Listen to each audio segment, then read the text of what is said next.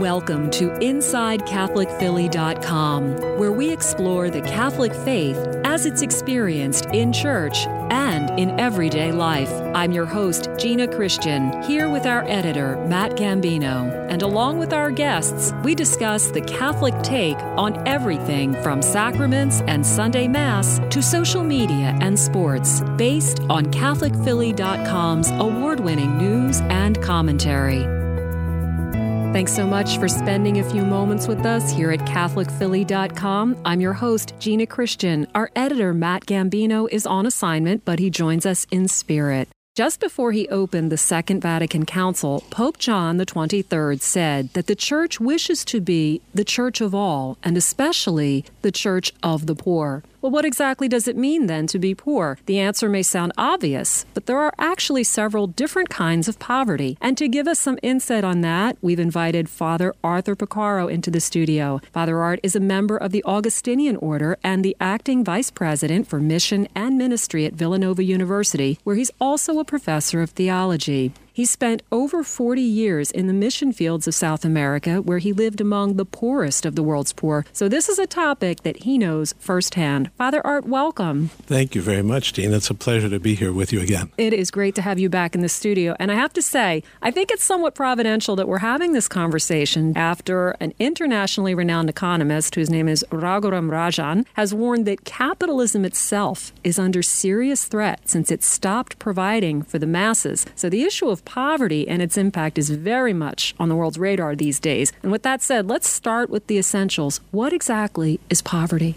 Poverty. You don't have to ask anybody who is poor what is poverty. When we hear the word poverty, we immediately jump to, in our minds, material poverty. That's what comes to mind, and it touches our heart. But that's not the only type of poverty that we discover in Scripture and what's part of our faith. But to be poor is not fun.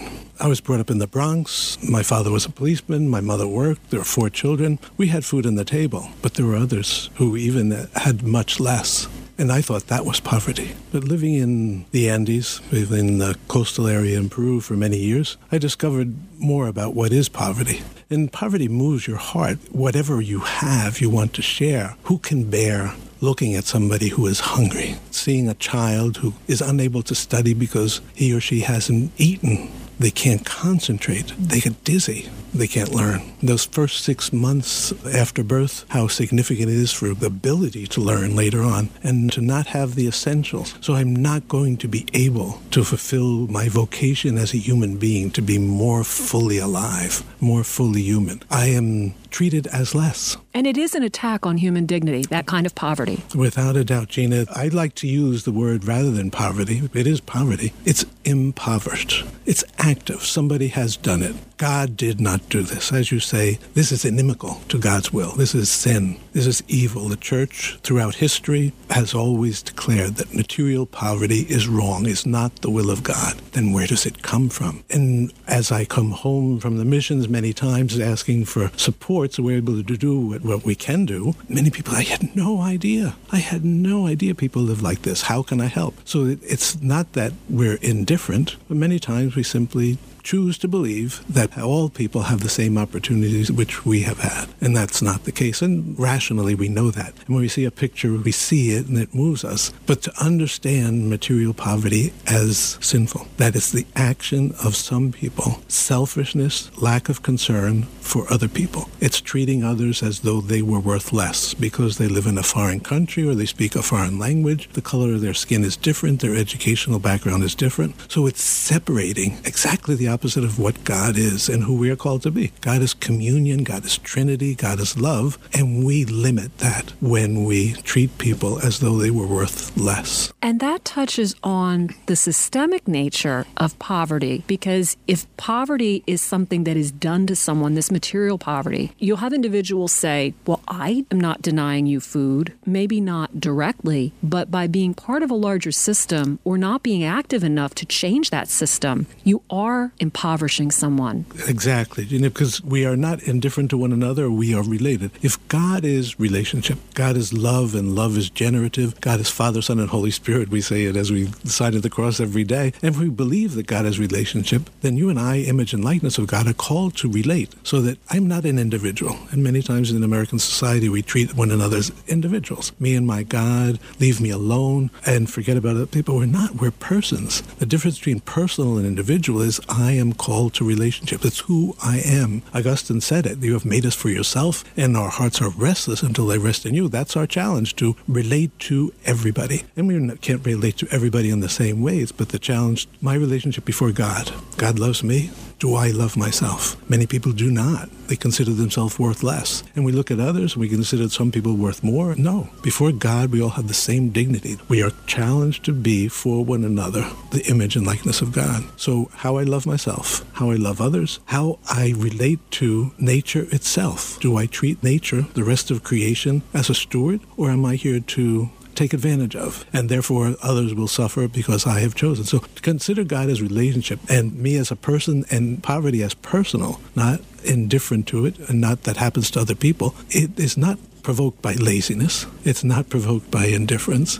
Poverty is active. It's impoverishment because of the way I live. Other people live the way they live. That we're all in this together. That's repeated so often in Scripture and so often throughout history in the social doctrine of the Church. We are in this together. We are building a better world together for all. It's not just for us, but when we close our mind and close our doors, we close our hearts and we don't reach out to others. Now, some people would say, speaking of the Scriptures, well, wait a minute, Jesus was all about the poor, and poor people are holier, and they're not going to have many blessings. Blessings maybe in this life, but, you know, in the next life, everything's going to be great. And in some periods of human history, that was really vaunted by a lot of Christians, so-called Christians, who said, well, you know, it's fine to treat these people, these laborers, as we will, because their blessings will be many in the next life. The poor you will always have with you, one of the most misquoted verses from the Bible. What are the other forms of poverty? Because I think that's part of the confusion, is that we don't fully dissect what poverty is. And there are two other forms. Exactly. As I say, my mind, and I think most people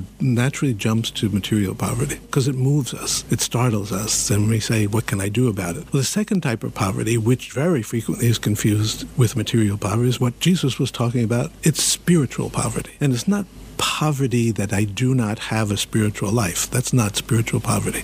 That's something else. Spiritual poverty is realizing that all is gift. Exactly what I was saying about nature. Everything. Our daily life, our sustenance is gift of God. And if it's given, it's given to all, for everybody. If God has given me, you, us, some gifts, they're given to me, not for me. They're given to me to share as God shares with me. It's when I make myself God and I cut off everybody else, I forget that I am an instrument of the communion, which is God. The challenge to be an instrument of sharing. So spiritual poverty is saying, I cannot do this without you. Utter dependence on God. Abandonment to God's rule in our life. Give us this day our daily bread. Do we really mean it when we say it?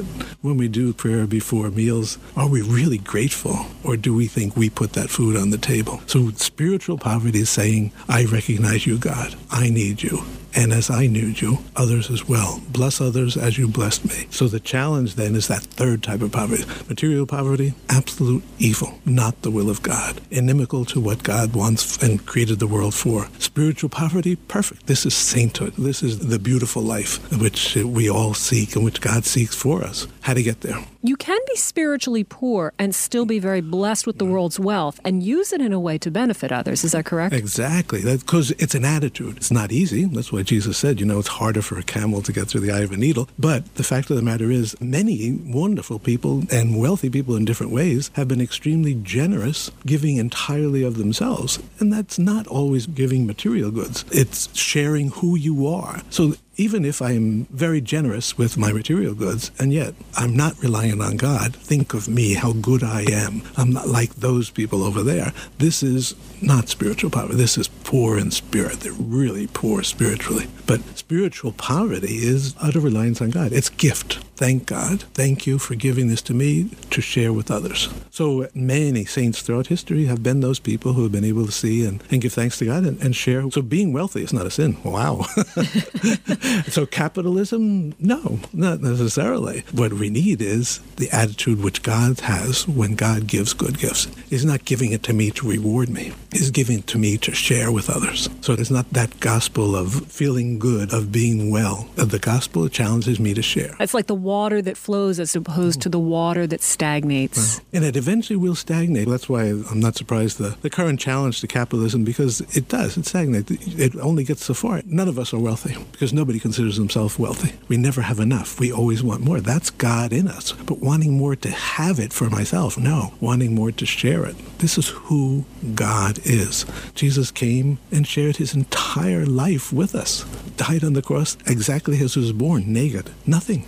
And our challenge then is to, in the face of having at our beck and call the ability to have a good life, not sharing that. So the third type of poverty is voluntary poverty, realizing that the first, material poverty, is, is not the will of God. And spiritual poverty, the second type, is utter reliance on God of everybody always. Well, the third is then, okay, what can we do about it?